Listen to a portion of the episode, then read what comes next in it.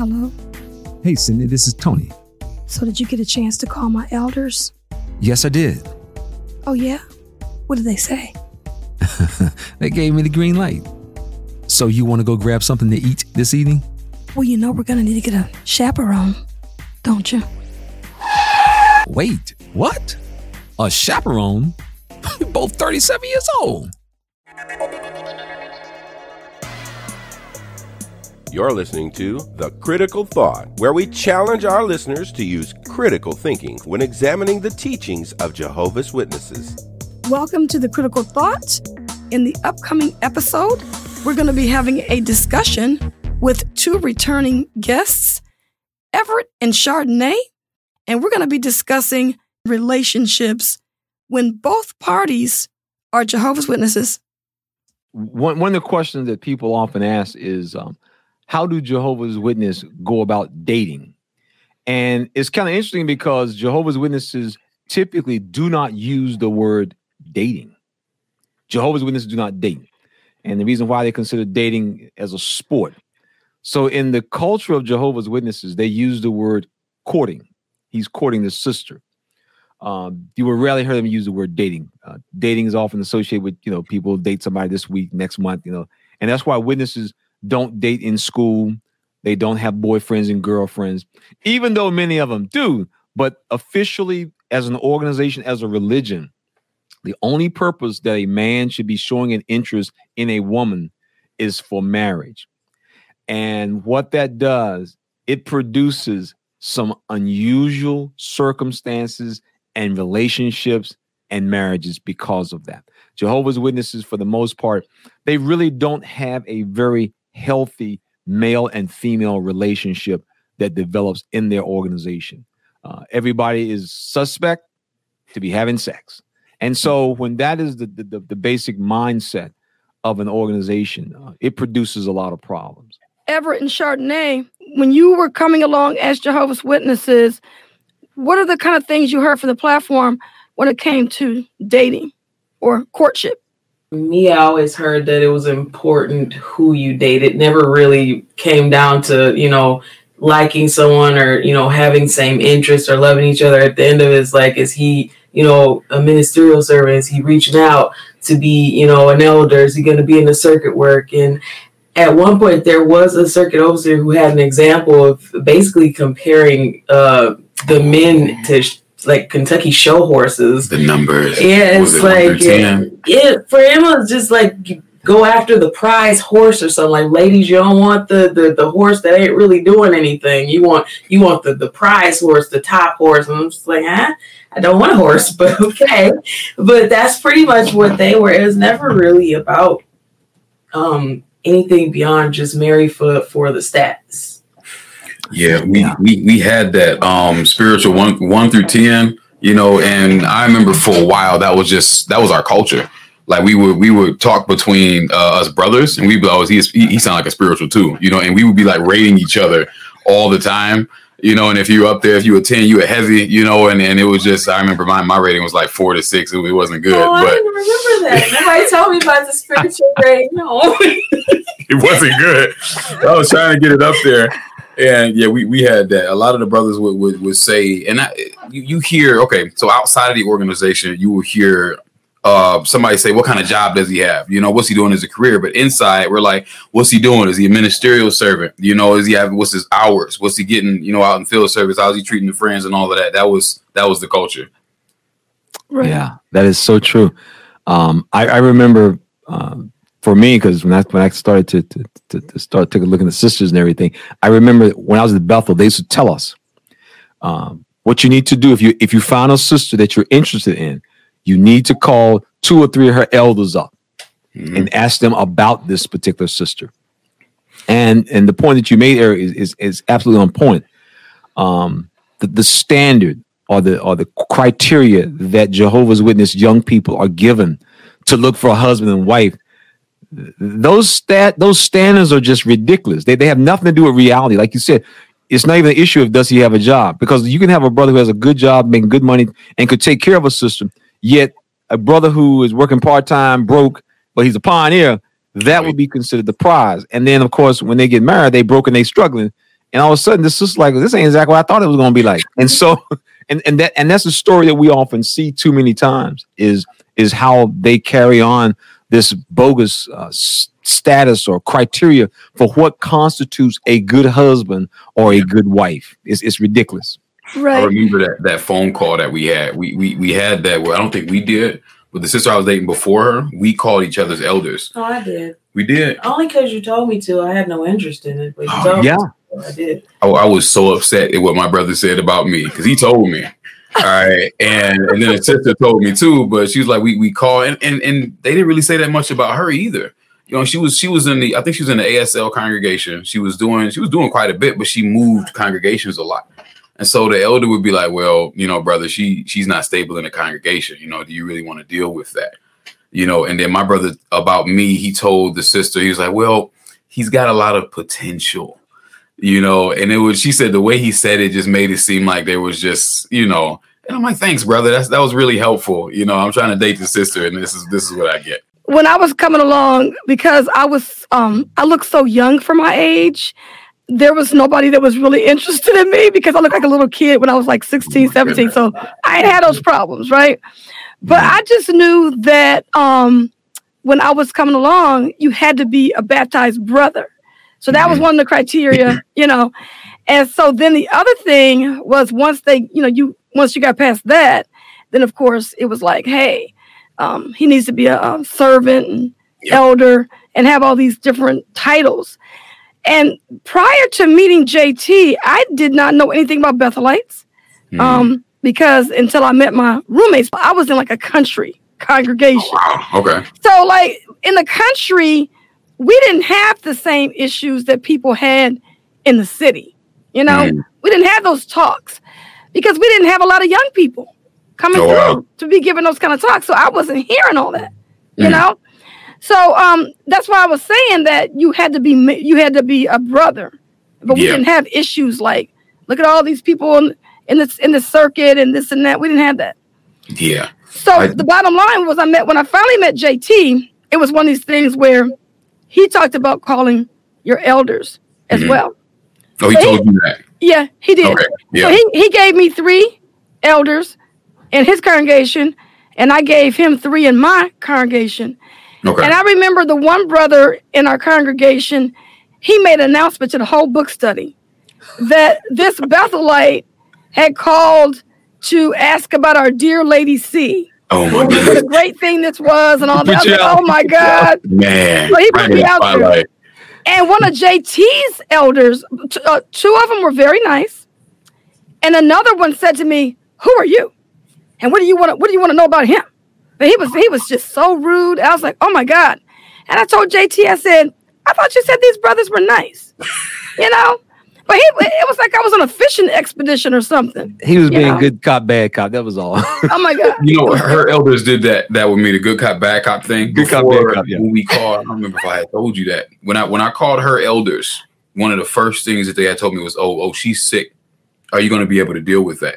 And they and they they Oh, the way they, they presented it to me was was like, "You don't know that she's sick," as if we hadn't been talking.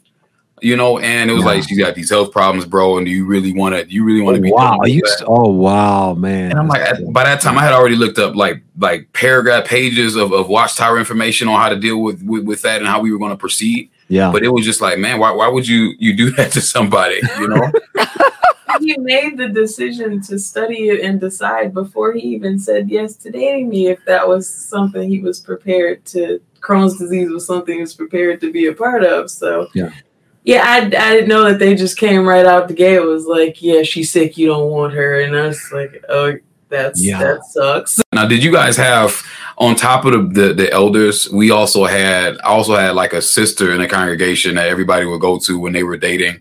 And Oh, yeah. would run- Almost every congregation has somebody like yeah, like But Big I, Mama. I try to keep this to myself so much because I'm I'm such a private person that the call when I called his elder, it it's bad because I, as soon as he started talking, it's like, don't worry, we're not dating. You have nothing to worry about. You don't really have to tell me what's going on with him. It's totally fine. And I got off the phone like, this is too many people and my stuff, and I got to ask for permission and get status reports. And I ended up calling Carter like, yeah, maybe the dating thing isn't a good idea because I was overwhelmed with every like too many people are in my stuff. Yeah. But then I was, I think a day went by. I'm like, yeah, I can't do this. And I called him the next day, like, don't worry, I'll just tell everybody and I'll deal with the fact that everybody is in my stuff telling me what I can and can't do. Yeah. But yeah, I didn't even give him a chance to really say anything bad about Carter because I, I already knew he wasn't going to say anything bad. Yeah. Nobody was really saying anything nice about Carter. Wow. But see, we had, but see, what with our situation is we dated long distance. Yeah. Ooh, okay. And so you guys were local, but we were long distance. So it was a little bit different, Yeah. you know? Yep. And so I think we bro- I think we broke a lot of rules too, because I don't think we had a lot of chaperones either, did we? Oh, chaperones. Yeah, the Man. yeah, the chat, sh- you know, because sometimes Lady C would come to New York and her, her one of her girlfriends, they would come up and we, we, we, we would go out in the city and stuff. And you always didn't have a chaperone with you. And that's, and that's kind of interesting because the chaperone thing applies to everybody. Yep. So you, so you can have somebody who's 35, 45, 50 years old Mhm. and they gotta have a chaperone. And and so it really shows you how in this organization people are not a tr- people are not trusted. It's just as simple. People are not trusted as adults. We decided to go to the memorial at my mom and dad's in Ohio. Okay. And we were gonna drive back, and my roommate said, "You guys can't drive by yourself because what's Yep. gonna happen if you break down the side of the road and you have to go stay in a hotel and there's only one room left?"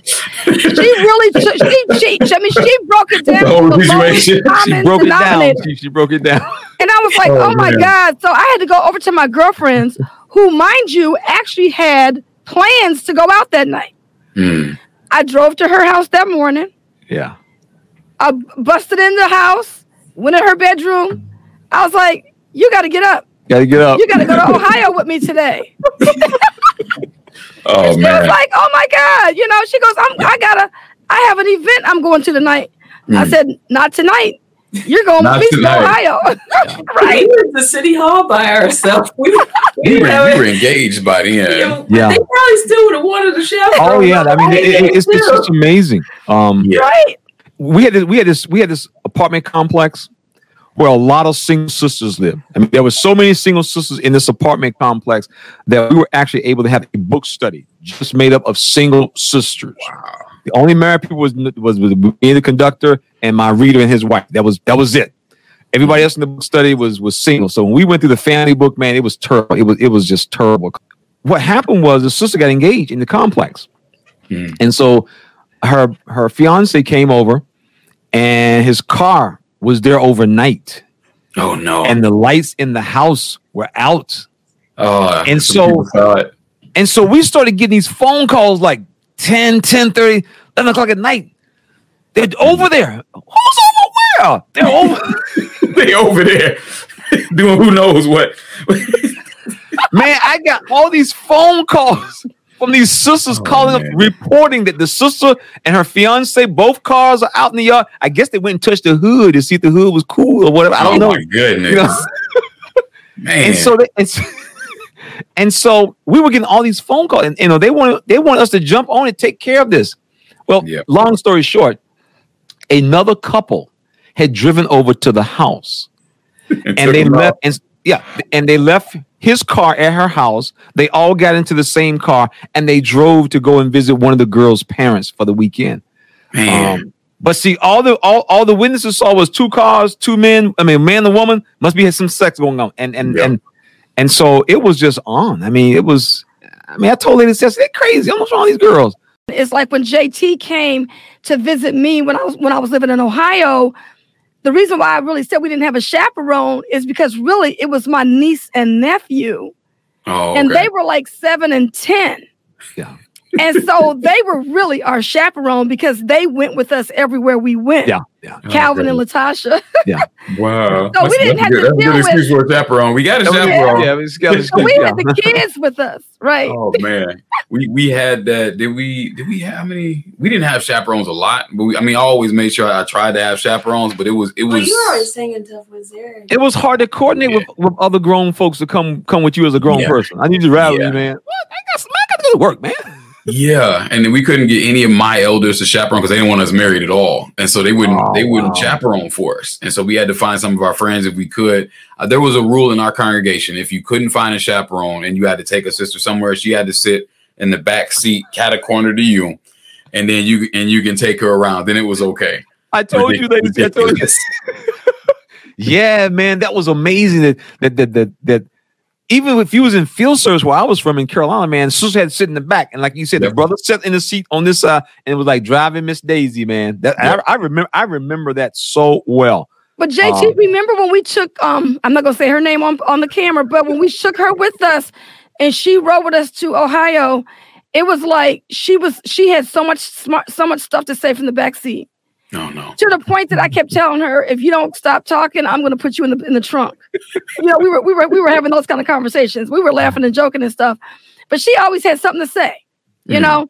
So like if you had things you wanted to talk about with your potential um Yeah. spouse and things like that, there was no privacy. Yeah, Yeah, Very it was, Very it was very difficult to actually get to know the person in a group setting, you know, and that, that was that was another thing I, I guess we wanted to talk about. Anytime you're in a group setting like that, you're not really going to get to know, you know, that person. You're going to get Yeah, to see him in a group, but like pr- privately, personally, you're just you're not going to really get to see him. Yeah. Yeah. And and and and, and so like I say, it, it boils down to you you're being treated like you are a 16, 17 year old.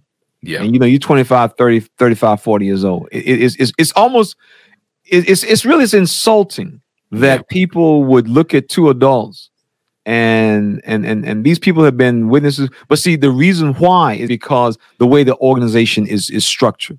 Mhm. Jehovah's Witnesses, men and women, they do not have a healthy relationship along the way. Yeah.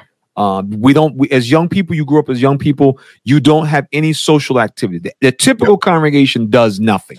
Now, Yeah. I, I just get, I, I just laugh when I hear people say, well, we're talking about as an organization of Jehovah's Witnesses, we did nothing for our young people. That is No. the biggest complaint I heard when I was growing up, when I became an adult. As an organization, we don't have any type of social activities so that Yeah. people can interact with men and women on a social level, not a sexual level, but Yeah. just in a social setting. So all of a sudden, when you become a certain age, now it's time for you to pick a husband or wife.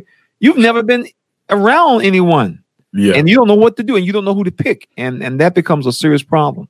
I, I think we only had like three activities. There was ballroom, there was skating, and bowling, and that, that was about the only time you was going to be in a social setting with somebody. You know, that, that was it. That was really all we did. Yeah, um, you were fortunate because, and when I grew up, man, the, the, the friends they they didn't want to do that. Uh, they they they was we, we we might have one cookout maybe a Oh, year, yeah. and so and and so and, and the contrast was kids I went to school with. You know, their churches were taking bus trips to Kings Dominion and, and, and all kind of stuff. You know, they had summer summer you know, Saturday afternoon baseball over. You know, Yeah. Mount Nebo playing Mount Calvary. You know, and, Yeah. and, and so they did stuff. Witnesses, we went on field service on Saturday morning. And as the ladies Steve will tell you, you know, we got dog, we, we got dog trying to do a couple things so that the young people could have social activities. We got dog. I mean, somebody Yeah. dropped a dime on me to the CO, man. Wow. So, you know, Good. Well, I remember this one incident in my congregation in my country uh, town, Kingdom Hall. Um, so I'm I'm at, I'm at the Kingdom Hall minding my business.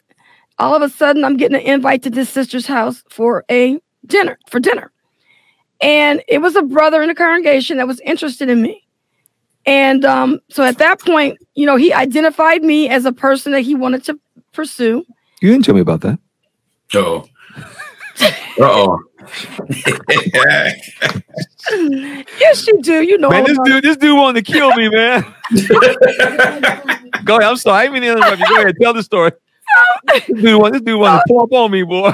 so um you know and I, you know as dumb as i was i was like well you know so i'm there and everything and so then it was like i, I may have saw him a couple other times and and then um i remember i remember my mom asking me if i loved him and and i was like looking at her like I have no idea. I don't even know who. I don't even know this brother. Oh goodness. And the next thing I knew, he was bringing some rings out of a, a Sears catalog, Wow. and it was like, I didn't even know the brother. and and I was like, well, I only seen him like a couple times, but he was all ready to move forward with marriage. Man. And my dad was like, I know you're not going to marry him, and this and that. And everybody was like, I had my uncles, they were saying, Oh, this is a nice brother. He's a really nice. And, and it's like, I never even, I didn't even know him, you know, but they were like, Oh, this is a nice brother. And he would make a good um, man for somebody and all this. And wow. so, um, next thing I knew, um, I was going to my cousin's wedding, and I had invited my friend from work, my girlfriend from work, who who also was a Jehovah's Witness, and um, she went with us to the wedding. Mhm. And so the next morning, when she went home after the wedding, because she stayed overnight, she called me on the phone, and she said, "What are you doing?" Oh goodness. She said, You know, you are not interested in that brother, Man. you know. And at that point, a light bulb went went off in my head, and I woke up and I was like, Oh, you're right. You know, Hmm. I was like in a trance, you know. Yeah. And so um he accused her of getting me away from him. I know it's what she said. I know it's gotta be her. But it Oh, was like, goodness. it was like, it was so weird. I was like, how in the world did I end up in this situation? Hmm. you know just because somebody at the blue came and wanted to marry me and i didn't even know him from adam and then it was like oh really Hmm. scary scary stuff That is interesting. Yeah, I, I- I met him a couple years later. Oh, okay. oh man. Oh, okay. man. But you know, but but but the ex, but the experience that she just shared is is actually a very common um, occurrence in this organization because there. I mean, I mean, in most municipalities, in most areas, there's typically a higher ratio of single women than it is to single men. Just in general, I know here in Washington D.C., man, it's like thirteen to fourteen to one. I mean, it's it's it's it's, it's high. It was like seven Um, one in Detroit, I think. Yeah, I mean, yeah, in, in most areas it's high. Then when you move that number into a church, the number is also high as well. Um, at least with quote unquote church women, they can get involved with men in other churches. Uh, they at least have other numbers they can pull from. But in the Kingdom Hall, um, it's it, the numbers are just off the chain. And as a result, you will end up finding, unfortunately, people getting married to people that they're not really uh, compatible with. I, I that happened in my congregation back home. Mm. Um, that was a brother. Uh, that was a sister. She was very good friends with my mom. She was a regular pioneer, just as nice as you could be. I mean, just just a wonderful little sister. She was like 25 years old, single. She'd been pioneering since she finished high school. Uh, she was on all the circuit assembly. Just just a wonderful little sister. But there was no brothers in our circuit. They, they just Oh, wasn't because most guys where I'm from, and most guys when they graduate on on June fourth, they married on June fifth. You know, and so and so 'cause they're not going to college. Yeah. They're gonna go and work a job at the mill, and they just get married. Yep. Um, because you know the the sex issues there. So I don't even need to stay single. I'm not gonna go to Bethel. I'm not gonna pioneer. Let me just get a regular job and get married.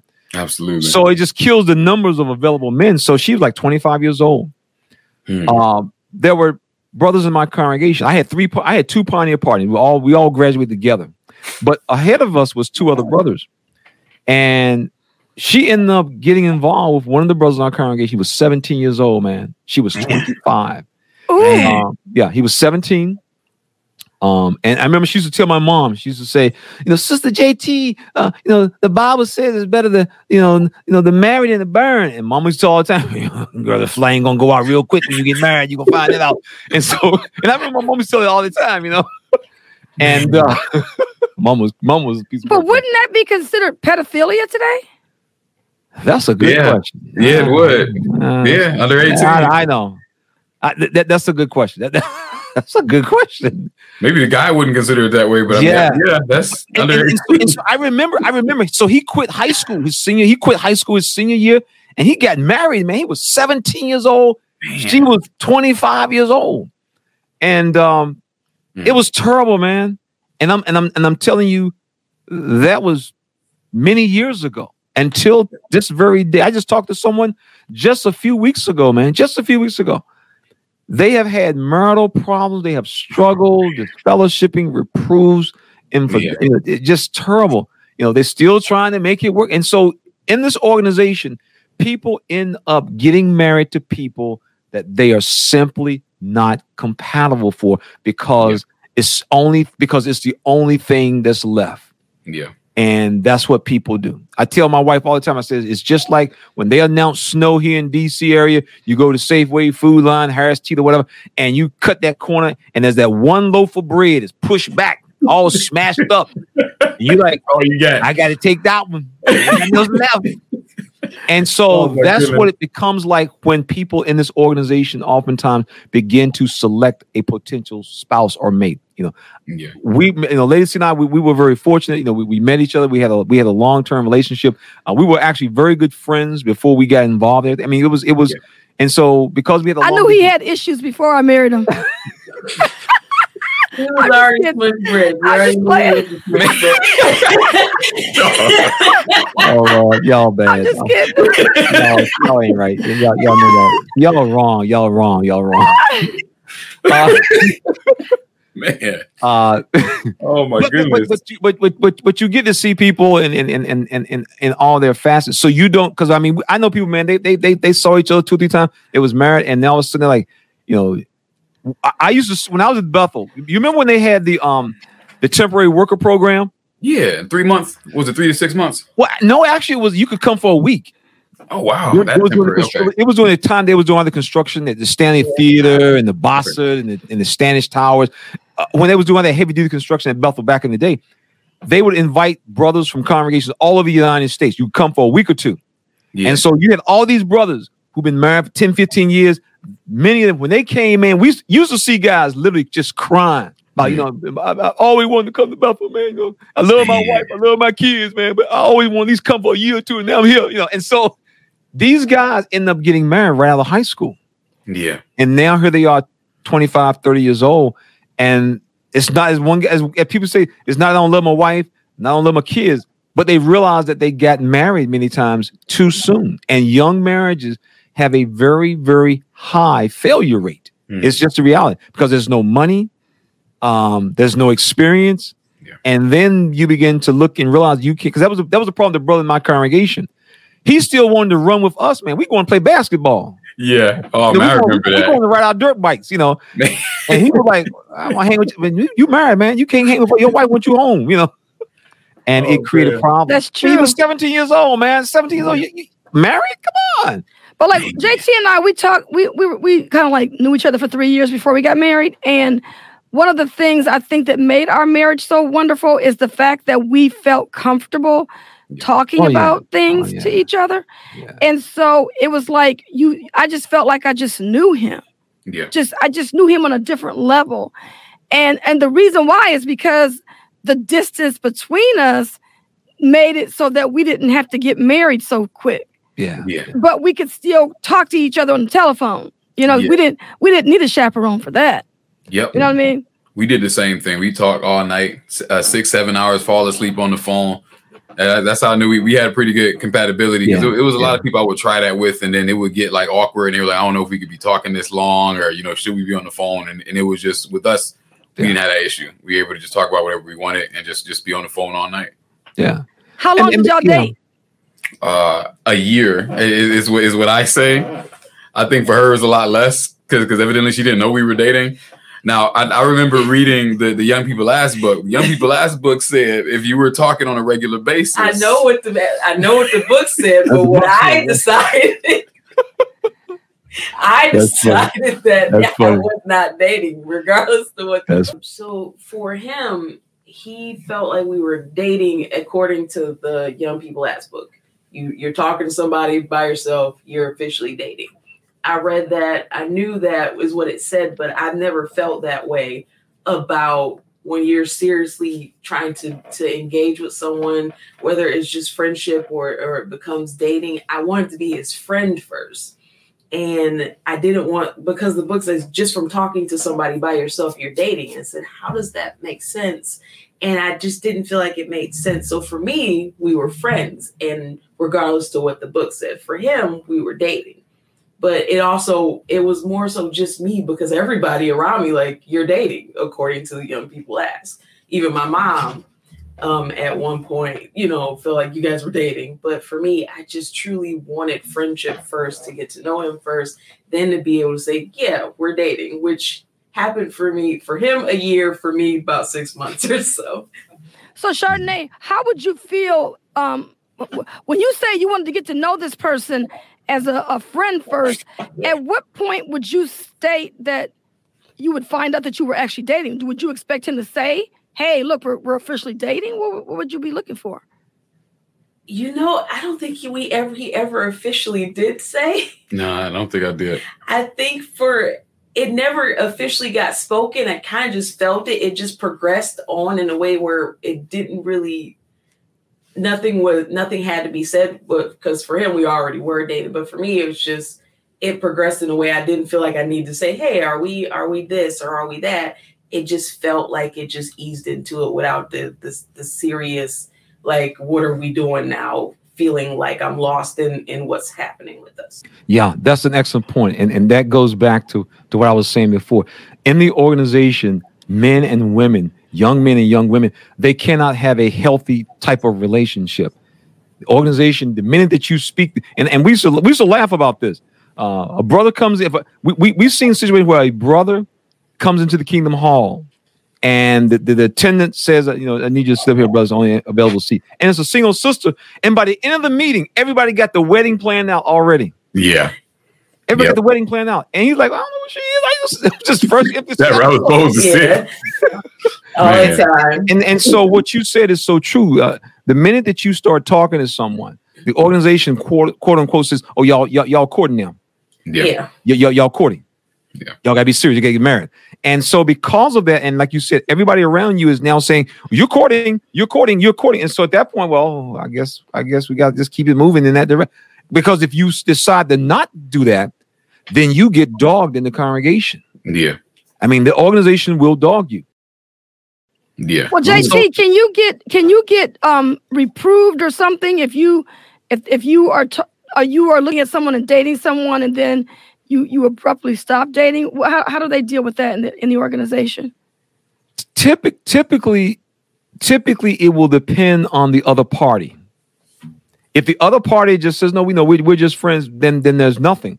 But if the other party feels that they were dating you or you were dating them, then then you can be dealt with by the congregation. This was a big issue for Bethelites. Uh, in fact, yeah, when, when you first go to Bethel, in fact, if you look on the app, it used to be on the application. I don't know if it's up there now. I haven't seen one in years, but it used to specifically say, "We don't want no playboys." Mm, And so Okay. when you got to Bethel, you went through um, uh, New Boys School, and that was one of the things they, they really talked. They said, "Now y'all guys need to understand. You know, you guys are single guys. You know, you're gonna be doing a lot of traveling, and you're gonna be in a lot of environments where you will be around a lot of single sisters. You need to make sure you conduct yourself accordingly." And unfortunately, man, I mean, unfortunately, um, there was about Bethelites, man. These boys was players, man. I mean, play up. I, I knew this one guy who was engaged to two sisters, man. Sister in Engaged to Chicago, two sisters. in- in Virginia. He was engaged two same time, man. Two sisters. okay. Yeah. And so um, His wife ended up he, he ended Yeah. up in our sister congregation. Yeah. So we went to the north side of the congregation. He went to He south, was in the and South. Yeah. and he was engaged to like a sister in Chicago. Chicago. and a sister in Virginia. Yeah, and then he ended up marrying the other sister. Yeah. it was- it was pretty Oh, bad. okay. yeah. I wonder how you thought that was going to work out. That's that's interesting. Yeah, I mean, we, we, we I mean, we, it's not funny, but we, we used to see the boys get in trouble all the time, man. I, I remember one night we came back, we had went out to some little get together up in the Bronx. And so it's like like eight or nine of us, like, you know, we, we rolled back in, the, in back back into Brooklyn. And it's in the summertime because we didn't have no money, we didn't have no air conditioners in our room. So it's just too hot to go up in the room. So right in front of 124 Bethel, there's what's called the promenade. And it's a spectacular view of New York City. If you walk in the promenade, you're looking over the Manhattan, Twin Towers. Just it's just spectacular. Yeah. And so we just chilled. Now we just walking the promenade. We didn't feel like going back upstairs. It was so hot in the room. And off in the distance, man, we, we see one of the boys with a sister. And it's like 11, 12 o'clock at night, man. And we're like, what you doing over man? What you doing? And so we like, Let, us keep walking. Let's keep walking. Let's go. and so as we walk up to her, up to them, we can see the sister, man. Tears just running down. Tears just running down. And we knew exactly what happened. We knew exactly what happened. He just told her, "This ain't gonna work, girl." Ain't- Yeah, he breaking it off. And now the catch twenty two is, if you're at Bethel and that same sister makes a phone call, they're gonna pack you and have you out the next day. Wow. And and interestingly, evidently, somehow, some way, they must have worked it out because he he he ended up he ended up uh, he ended up marrying that girl. Mm. Uh, yeah, and so it, it- it's it's very unfortunate because it, people are put into a situation where may, they may be just trying to get to know somebody, yeah. but because the way the organization is, you have to go through this whole process and end up being married to somebody that you don't. I mean, we know, Lady C and I right now, man, we, we talk about it, you know, we talk about a lot, you know. Um, one of the things that we see, which is kind of unfortunate, um, when people come to realize this is not the truth, um, they realize that this that we've just simply worked at a book publishing company. It's like working, it's like we all work down at you know UPS, or we all work down at you know you know Chick Fil A or whatever, you know Sa- Safeway. It's like somebody on your job, and so when the person realizes this is not the truth, uh, many times we we know people they they've had to um, re-examine their marriages, Mm. and they realize I would never married you if it wasn't for this religion. On both sides, both both men and women. It's not not one or the other. It's just they realize that this is not the person I I, I should have married anyway. I married you and I stayed with you because I didn't want to get a divorce and get disfellowship and this. That. But now, you know, I, I realize I I have freedom. I have choices now, and and that's kind of unfortunate because oftentimes these people have children.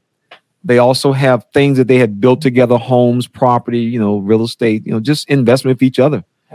Um, and so it's really sad when, when you see that this organization, and, and we talk to people in other denominations that are very, very strict on their young people. They do the same thing. They end up marrying someone in the church, in the kingdom hall. They're not compatible. Okay, so now I want to change gears and I want to kind of talk about what happens when individuals get in trouble during their courtship as Jehovah's Witnesses. Now, do you guys want to kind of share what happened when you guys got in trouble with your courtship? So uh, going through the dating process, besides the the little troubles that we had about his elders, you know, not feeling like he was a good choice, mine not feeling like I was a good choice, and we dated anyway. Everybody accepted that, but still at the same time, it it was a bit still a bit messy. But in that, we spent more time just chilling out at my grandma's house where we were because nobody really wanted two chaperones because they didn't really want us dating. So we're kind of like, okay, we gotta have somewhere, and and they're here. My parents, my family, big house full of family, so we were safe there. Um, so that's where we spent a lot of our time during the dating process. But at some point, everybody goes to sleep. We're still up playing video games, and we get a little too close. Not enough to be for anything as drastic as what happened with the judicial hearing, but to them it was. So we got a little too close. Um, I had my my meeting, and it was pretty much uh, pretty much compared to him a slap on the wrist. Um, it was private reproof, and it was done before it really even got started. Um, his he ended up telling them, and he got disfellowship For him, is look what you did to her. You took advantage of her. You stay away from her. Never again. How dare you be a player? And any type of thing label they could put on him for this whole situation. Um, I even told my elders to make sure you tell them like this isn't this is a two person thing. Like we both we both did this. You shouldn't make sure not to to come down on him like he's the only one because it was already leaning towards they're about to take him and just just take him out. And it just didn't work out that way. And i ended up getting the the fatherly part of of my elders you know like oh man we love you. We you know just be careful what you're doing. Don't do it again. They did say though um before like oh if he's getting disfellowship don't marry him. And i did i said okay. And then he came to me uh and said i'm getting disfellowship. I said oh okay. Well we're getting married.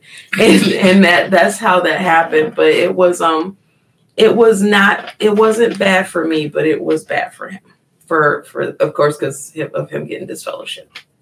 So we we were the the issue that we ran into with my elders. We couldn't find any chaperones, as she said, and because of that, we ran into issues where we were we were isolated, and and sometimes we would get we we got a little close. Uh, we were dealing with um, My elders, okay, so my elders were were already upset with me about the situation that I was in with the the previous brother, the slumlord, and the way that I was trying to get that problem solved, and they weren't solving it, and so they found this as an opportunity. We're like, oh, we can we can disfellowship him for this, even though it actually wasn't a disfellowshipping uh, offense. I had actually saw that in the um the elders book that that what happened with us was not a disfellowshipping offense. They had a choice that they they couldn't they didn't have to disfellowship us but they they decided to anyway because they were trying to get me out of their hair and they were trying to make sure I wouldn't go to the circuit overseer for what was going on. And so everything just happened so fast that I, I told them my my conscience would bother me about stuff, you know. And I told my elders everything, every single thing that I did wrong. That's probably why I didn't make that much progress in this organization.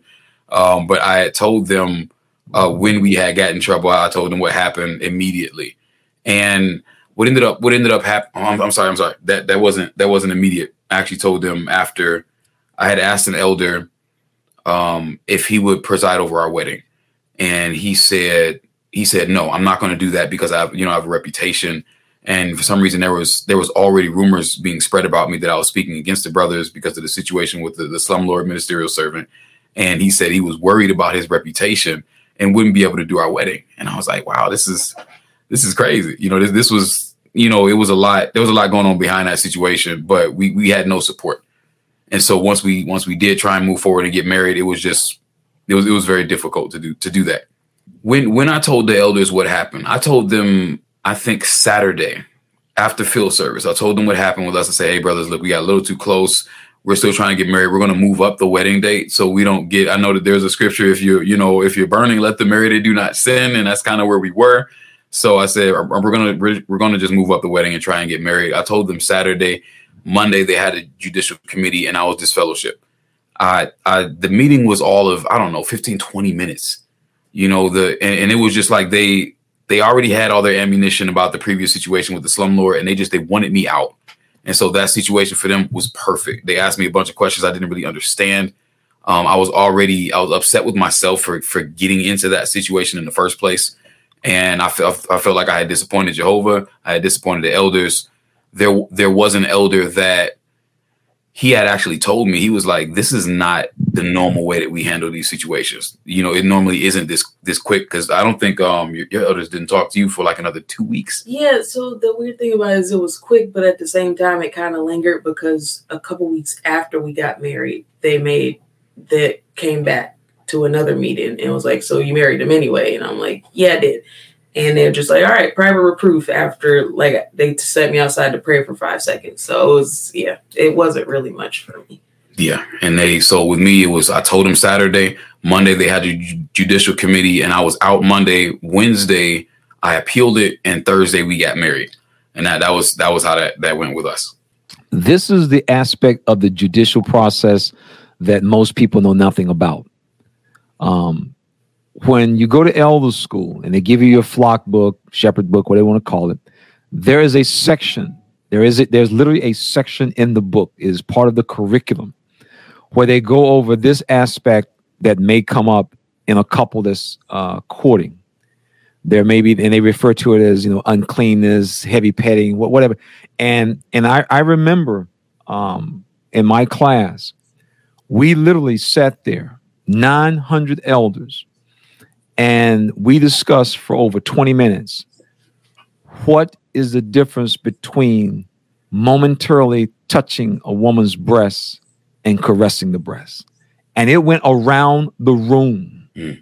as elders were giving, well, I think it's maybe more than 30 seconds. I think maybe two minutes, two minutes rubbing down. And so, and two minutes, man. So this is 900 elders, man. And I'm sitting there like, I don't believe we talking about this is crazy. Mm. I mean, even even back then, you could just see that some you talking about Pharisaic. This is a perfect example. Yeah. And so you have men who have no qualification, none. These these men don't have no training in psychology, human development you know, emotion. They ain't got none of these guys work. You know, they, you know who these guys are. And yet they're going to discuss something as intimate and as personal as that. And after they finish discussing it, they're then going to make a ruling on your life. Yeah. And you're right. You don't have to get disfellowship for that. And so I tell people all the time, those three guys in that back room back there, they will literally dictate what your life will be like if you're part of this organization. Um, your wife, and that's and that's why you see the different rulings, Yeah. the different results. Yep. Uh, you would think both of them prayed to God's Holy Spirit on, on their decision, and yet they came with two different decisions with the same thing. Um, and that, and that's kind of the things that bothers a lot of elders when they have to have cross congregation. Well, we disfellowship the person. Well, we thought this day she was repentant. We,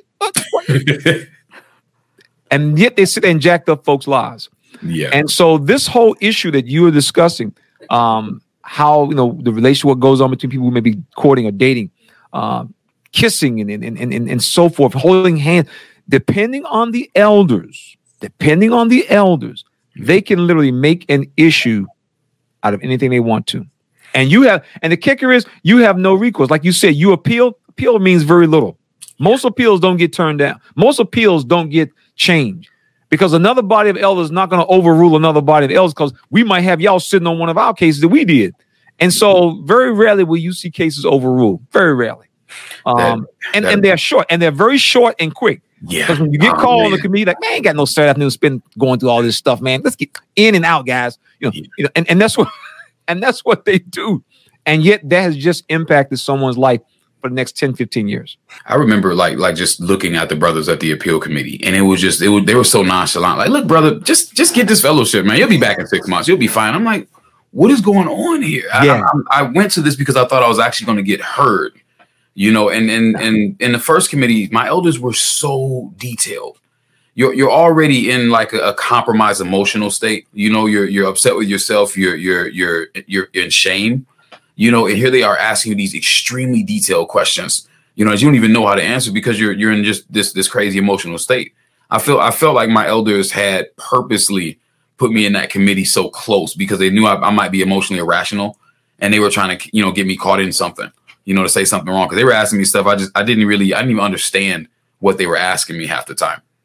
You know, they asked me they asked me a hypothetical question: Would you let your children do this? I don't I don't have any children. So I, I don't know if I could use it as a teaching, you know, uh, opportunity later on or not. And so I said, I, I guess I would you know, maybe I would, and, and they, they they started writing stuff down when I said that, and I was like, oh, I said something I shouldn't have said. It's it's almost like machine gun. Yeah. I mean, the, the- I mean, most people don't understand this. The way this judicial committee works is while I'm sitting here listening, I'm formulating my question based off what you're saying. So I got time to think and get my thoughts together. Where you're just talking. As soon as brother one finishes, brother two steps in, brother three steps in, and back to brother, and, and it just continues on. And what happens is people get rattled. They get rattled. I mean, I've, I've, I have actually been in judicial meetings, man, where you see the person across the, the table and you can see their leg. Yeah. They're, they're so nervous. Their, their, their leg is, is, is, is bouncing. And, and and there's some elders, man. I know, I know for a fact. There's some elders they, they, they, they like to look at. He's scared to death. He's scared to death. Look at him, scared to Mm. death. Do you see? You see his leg, man? You see his leg just jumping. And so you're like, well, I thought we were Mm. trying to help the brother, man. I mean, you know, the guy got, you know, he did something wrong, but I thought we should. You, the, the, the glee, Yeah. the, the, the, the, the, it's like we got him now, and that's why when you talk to a lot, when you talk to people who've had like run-ins with the elders on other issues, it is at that moment they realize these guys were saying, "We got you now. We got you now," and um, unfortunately, man, that is true. And that just goes to the whole point of, of why we need to take a look at this organization that we were a part of. Because, see, once you realize that this ain't got nothing to do with God, Jesus, and Moses, you begin to understand why you and I underwent the different things that we had to undergo as being a part of this organization. Now I'd like to focus on what happened after you got married because now you're dealing with a situation where you have one person that's disfellowshipped and one person that's just on private reproof. And if it's private, people don't really know it because you're just not commenting at the meetings. And they're probably just thinking, oh, they're just spiritually weak. So they don't even know you've been disciplined. So y'all want to kind of talk about that? Um, so being on um, private reproof, it it was it was it was fine because you know when you're on private reproof, nobody knows anything about about what happened. Um, but when you're married to someone who's disfellowship, that's that's another uh, you know a different emotion that that comes into that because now everybody they don't know what you did, but you did something because you're with a disfellowship person. All of a sudden you're married and now it's like oh man i'm so sorry about that and and it treat it makes it feel like you lost a loved one in death when they're constantly talking to you as if all of a sudden this person in your life doesn't exist anymore or all of a sudden now you're just immediately unhappy. You're with a disfellowship person. So you're you're in for an unhappy marriage. So right off the bat just i'm i'm married newly married and now doom upon my marriage almost like it's i'm just walking around in that kind of atmosphere. And it was really difficult um, to to to be in that situation all right. So um being being disfellowship in that situation was like everything had just because I didn't honestly I didn't expect to be disfellowship. I, I thought I was going to get some kind of assistance. And um after the appeal committee failed, it was just like wow, you know, everything had just the the floor had just been taken out from under me, and now now all of a sudden I'm in a situation where I'm still uh, I'm still trying to take care of my household, but I have no help. You know, I, I don't have access to the elders anymore my elders had actually told me that I'm not I'm not allowed to study with my wife, and I didn't I didn't under I didn't really understand that concept because I, I felt like if obviously we're in a we're in a spiritually um, weak state, and so we need to study so we can build back up to get where we're supposed to be. And they're like, no, you actually can't read the Bible with your wife. Um, you you have to you can't pray with your wife. You can't you can't study any articles. She can't pray for you.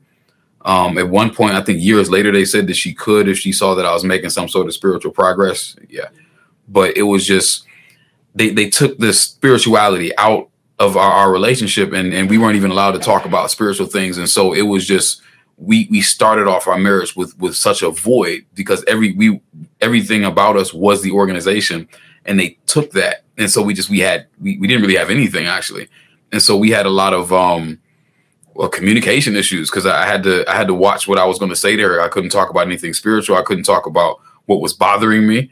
I couldn't talk about the Bible, and so like we had just a lot of silent moments where we just we, we couldn't talk, and it, it was it was brutal. Um, I'm, I'm gonna tell you, Carter. What you said is very important. I think it's very important that people who are not Jehovah's Witnesses understand what you just said. You just explained that in the Jehovah's Witness culture, the way this religion works, if you are the husband, head of house, because of being disfellowship, you cannot pray with your wife. You cannot discuss the word of God with your wife. You cannot talk about God, Jesus, Moses, or the Bible with your wife. There is no scripture in the Bible that ever says a point where a husband cannot talk to his wife about God. And that's what we believe. That's what we did. And when you tell this to people who are not witnesses, who go to their community church, they will look at you and they will think, You've got to be kidding me. The church leaders told you you can't pray with your own wife. You can't talk to your wife about the Bible. And see, this is what makes this organization so dangerous because they're able to move into people's lives in such detail, in such intimate ways that you all really all you're really doing is doing what somebody told you. I think it's very important that people understand, especially people who are not witnesses, who may be studying, who may be interested. You need to know what you're getting into. This is what you're getting into. This type of culture, this type of attitude and viewpoints. And so I, I think, you know, Lady C, we, we often talk about how people who are just seeing witnesses, they only see the outward appearance. And the outward appearance looks good. But when you pull back a few layers on that onion, man, you see that it's a whole different story, a whole different story. And I think it's very important that people understand exactly what you just said to them, because that is important to understand. And I, I can't I can't begin to explain how how depressing it is, you know, to to have that taken away. I mean, I just I felt like there was like they literally just just slid a block in between us, and we're like, you guys aren't going to have a real relationship now you know, I mean, I, I became so depressed not being able to talk to my wife. I isolated myself. You know, I had got like I got into my music. I had got I, I had gotten suicidal at one point because I, I, felt like there was no way, there was nothing I could do for it. You know, there's nothing I can do for my wife. There's nothing I, I can't like. I, I felt like I saw how the situation was going to pan out, and we were going to end up in a spiritually dangerous situation. And so I felt like I need to take myself out of that situation to give her a better shot at a better future, because it was just there. There was they were setting us up for failure I had asked him throughout the because I saw I saw them he was constantly playing his piano, and I know him. I know like that's that's the I'm depressed and I got things on my mind piano playing, and he would constantly go there and not talk to me. And I'm like, why won't you talk to me? Why can't why are you telling your piano essentially what I would like to know?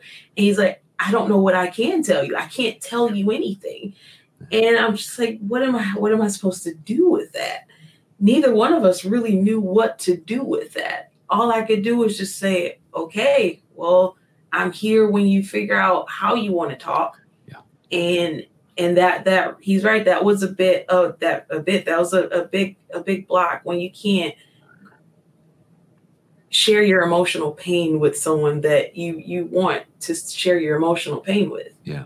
Is it not ironic that the most impactful aspect of the entire Jehovah's Witness program, out of all the programs that Jehovah's Witnesses have, the judicial process is the most impactful and it is the least understood and known thing in this religion. Absolutely. Absolutely. It's amazing. no idea how it works. It's amazing. It Yeah. impacts people's lives the hardest, the heaviest, the worst, and yet it is the least known and understood aspect of being involved with the Jehovah's Witness religious denomination. It's the least known. I agree because um, prior to you all getting married, you had no idea that you were going to be put on those type of restrictions in terms of spirituality. Is this correct?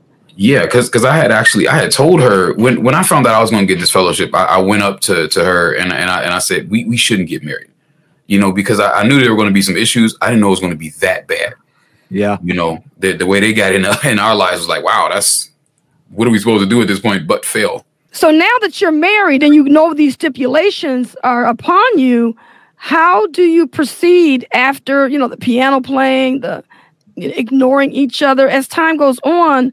What begins to transpire in your relationship? First year, emotionally, he was just unavailable. Emotionally, um, he, yeah, he really wasn't all there. But he was still a great husband. But, but yeah, I think for the first year, he's like he doesn't really remember too much because he was just in a in a his own headspace. Um, but the second year we moved to Canton, and it was still a little bit rough then, but a little bit better because we distanced ourselves from Detroit. Was the family? That's where all of everybody is. That's where the friends, the family, everybody, the ties are. Canton was even more isolated. So now we really do. Now it's you talk to each other or you're not talking to anybody. And at this point for him, it's like, I can't hold this in any longer. And for me, it's just like, I'm here. I'm, I mean, I have nobody. I tried to make it work with the, you know, the elders in Canton, you know, the congregation in Canton. Um, it just was hard because it's really lonely and I try not, you know, try not to see people in a clicky way, but it kind of is. And, and they're still acting like I'm just me, you know, I'm not with you. like when you- you're disfellowship, are you really married to the organization? It's almost like I'm just single. So it was the loneliness brought us more into into a, a talking world where we're slowly starting to talk and and he's finding you know people to talk to that aren't witnesses and he's finding his own way that way so yeah it was like uh, probably two years in before we really started to to grow into being able to confide in each other comfortably as a starting point one one of the reasons uh, why I had kind of went into myself so much is because like right after I got disfellowship, I lost two friends.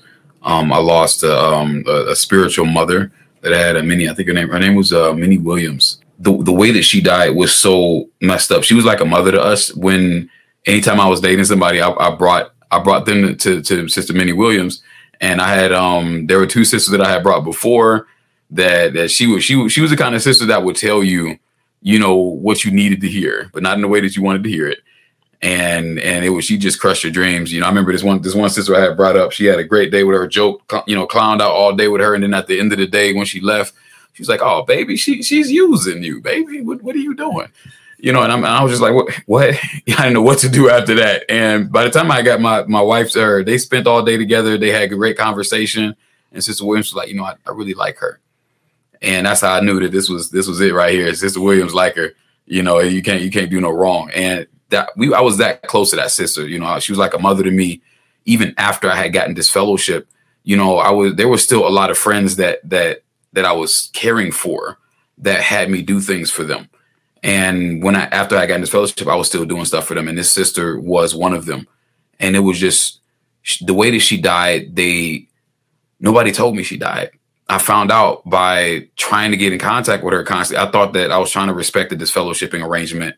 And I thought at one point maybe she just decided to just stop answering my calls. I kept calling. I Yeah. kept calling for a while, but no one ever answered the phone until finally one day somebody called and said, Have you been calling, you know, Sister Williams' number? I was like, Yes, I'm I'm a friend of hers. I've been wanting to know, me and Carter want to know if she's okay. And it's like, oh, she she died. And that's how we found out. I had I had went to her house.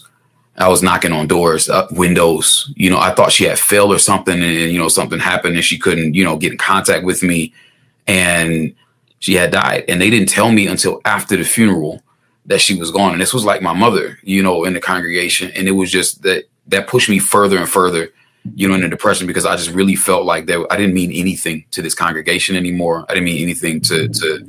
I didn't know what to do. And so I just I kind of relapsed into myself, and there was just nothing because I couldn't talk to my wife about it. I, I, I didn't talk to her about that. I, I didn't know who to talk to about about anything. You couldn't have a a shepherding call. I found that out too. I tried to set up a shepherding call, and the elders like, yeah, we don't we don't do shepherding calls for disfellowship people. So it's like just you're on your own with this. Yeah. Did she die because of neglect? and you know what's what's crazy and not funny, but it was so so it has such a close proximity. You know, it's like I got disfellowship, and I think what four months later was it like six or nine? We were still going over there. We were going back and forth, but at one point I was trying to respect the arrangement and and not be over there so much. One of the elders had actually told me, "You need to stop going over there. We'll handle it. She's in good hands." She would tell me stuff. She would be like, "These these elders, you know, they just they come over here and they just drop literature off and they leave, and they think that's okay." you know and and i've got other friends i've got i've got at least what is it two two maybe three there, there's other friends that i'm actually still in contact with today older friends that need help. And they'll call me because the elders aren't doing anything for them. You know they'll be like hey everett i need you to come in. I need to get some lumber. I need somebody with a truck. Hey everett i, I need you know i need to get these branches off my roof or i need my lawn handled. These they're still in. And that, they have to call this disfellowship brother from ohio to drive to detroit to help them. Okay? And, and and it makes me all it does is just confirm to me Yes. that i don't need to be in this organization yes. because they're not even looking out for their own. You know they, they got to reach out to somebody that's that's that far away and disfellowship and apostate to get some help. You know i i um i, I talked to this this sister uh this was a couple months ago we had went over there. Her niece was telling me uh her niece isn't a, a jehovah's witness but she was like all they do is they come in they drop literature off and they try to recruit me and that's it. And then they leave. And I think that's what happened with with, with Sister Williams was that once she died, because Sister Williams was, and I, I didn't even get to mention this. Sister Williams had outlived her entire family. You know, she had like a couple of kids. She had a husband, um, outlived them all, and we were her kids. The um, me and, and the other brothers that had uh, that were caretaking for the one brother. He went to Bethel, and he gave me the responsibility of caretaking for her. And and it was just I, I felt like she was my mother. I went over there. I took her to the grocery store you know, I, I, helped her around the house. I painted her house. I, I uh, not the whole house. I painted like the, the garage and certain rooms. Um, we did we did a lot of patchwork in the house and stuff, and and it was just that was just a sister that I took care of, and that was a lot of times that was why I didn't why my field service time was down because I was over there, you know, and my brothers they they didn't care that I was you know it was just uh, my field service time was was was down, so it didn't matter that I was over there.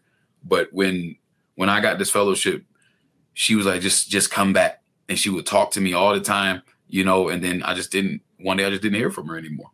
Mm-hmm. you guys would not believe how many people are having a very similar experience, which lets you know that this is not an, a, a one-off. This is not well. That's just a just situation you had.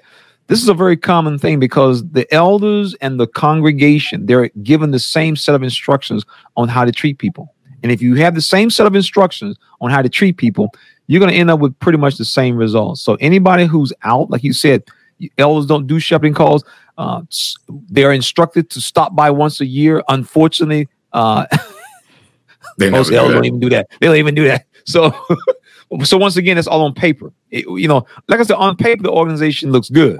I mean, the the, the brochures they look good, but you, you go two three layers two three layers deep, man. You know, it's it's, it's shallow. It's and then, then they they give you that that return to Jehovah brochure.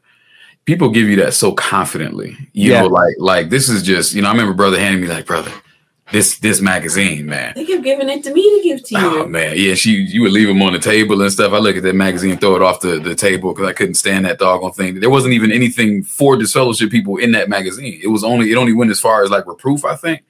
And it was just Yeah. the the the closest it got to, to our situation was if something did happen to you, just understand that Jehovah knows and you have to be humble enough to to take your, your discipline and return to Jehovah. Yeah, I mean, it, it, it's, it's it's it's a joke. The, the example of the prodigal son is got to be one of the most misused concepts in the world because when the prodigal son came back, the family was good. Everybody was good.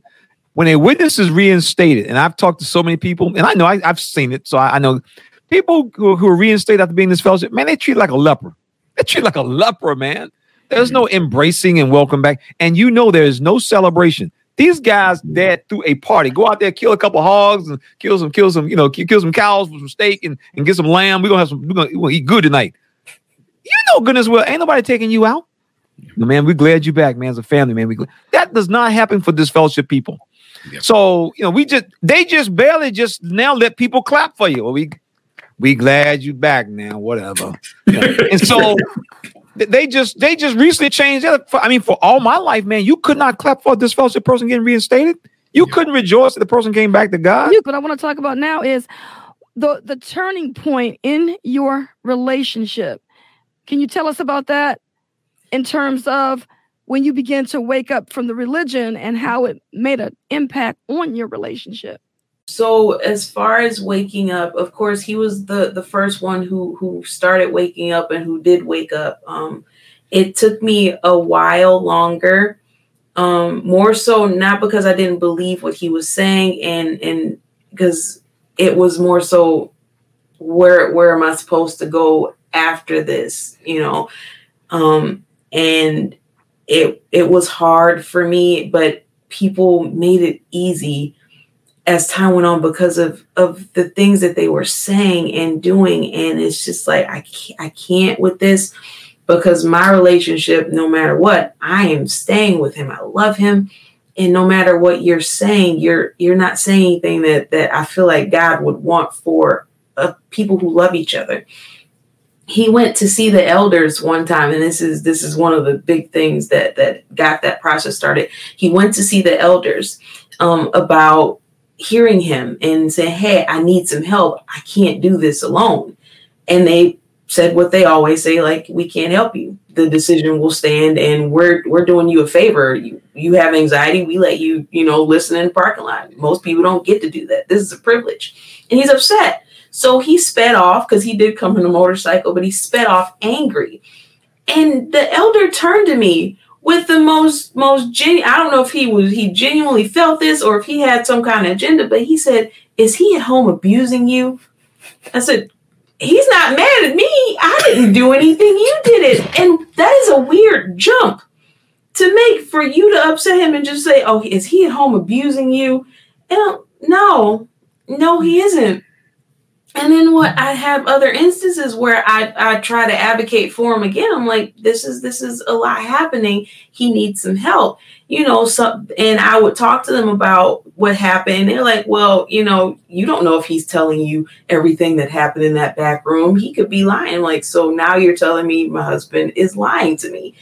And I said, you know, you guys are I'm already, you know, hearing what he has to say and learning for myself that a lot of things that are happening are not okay and you've undermining my marriage is just not it did it it just solidified that I need to leave because my marriage is really important to me and I I love him with everything in me and I I don't need anybody telling me that I can't be with my husband. And the funny thing is, they're not supposed to say that. They're supposed to be like, he get him back in, get him into the flock. And they would say that, but for the most part, it's just like if I if I decided that I wanted to leave, they would not have cared. They would have been fine with it. and I, I couldn't handle handle that. I didn't like it. It's it was not okay for me to to have my marriage put under pressure that didn't deserve it in the first place. A a turning point for me, I would say, was um there was because there were several, but I would I noticed that the furthest I got away from this organization, the more successful I was becoming. And and I think one of the things that that we have trouble with as Jehovah's Witnesses is that we will reject success if it doesn't come from the organization. And so while I'm being successful and things are happening, I'm getting better jobs, we got a better place, we got we got out of the, the hood where we were and things were getting better, but I'm I remember talking to a group of elders that actually did decide to give me, you know, uh, the time of day. And they told me that if if you're being successful, your success is like it's either coming from the devil or Jehovah is is um briefly granting you success so that you can come back to the organization. But if you don't, then you're going to fail. So either way, the organization looks good. And I just I started thinking. I said that you know this this can't be right. You know the way things were happening to us. I was I was starting to be able to, to gain. I noticed that my, my mental stability was was improving the further I got away from the organization because I would get I would get physically sick going to the Kingdom Halls. You know to the point of nausea, and it was just like when I would stand outside, I, I felt okay. And so the elders let me, they let me, they let me uh, in the parking lot, and they they told me that I was a privilege or whatever. And I, I noticed, I'm like, you know, I actually don't want to be here at all. So I would leave halfway through the meeting and go do something else. You know, and it was it was such a great feeling to do that. But after writing, I wrote six letters to this organization in a three year period. Not one of them got responded to. You know, and it, it was just, and I even tested to see, you know, maybe it's not getting to the right people. And I remember filling out on, on, on the JW website, you can fill out if you want to study. And I said, let me see if they're going to respond to that. And I filled out uh, the, the questionnaire and somebody responded like within a week. And I was like, okay, so they're just ignoring me, you know, and that was, that was the t- a turning point for me. That was painful for me. I wanted him to stop because I knew, I said, they're not listening to these letters. They don't care. And it hurt me to watch him constantly try and send these letters, hoping that someone would listen. I just, I, I it definitely was they were causing him a lot of pain because even with the meetings he would come home and he would disappear in the garage and he wouldn't talk for the rest of the, the, the night or or the day because going to the meetings was that much of an issue this place was breaking him down it was draining. I, yeah and i didn't like seeing that um, for him it was draining me to be there but to watch to have to have yourself go through something you know that's not good I had anxiety and stuff, but I went through it. I'm like, it's fine. But when you see someone else going through it, it's so much more painful to watch someone you love to go through that on a regular basis, to see that kind of pain and, and it, it hurts you in a way that you never want to feel. So I was I was glad that he he drifted to the point of realizing this place isn't for me. And I'm I'm glad I was able to follow along and, and get that that same thing. And we both don't have to hurt anymore over something that's very controllable. That that type of hurt was controllable um, with the way they were doing things. You, you know, it's really good because that's what everybody needs. We, we each one of us we have to get our confirmation, and once we get our confirmation that this is not the truth, that is what makes it such a pleasure to be able to move forward. Because until we get that, um, we'll, we'll keep we'll keep begging them to love us, love us, love us, love us. And once you realize there's no love coming from here. Um, we get the confirmation, then we can move on because we become settled in our mind that the direction we're going in is the right direction to go in. We want to thank you for tuning in to the Critical Thought. We appreciate having you in our audience.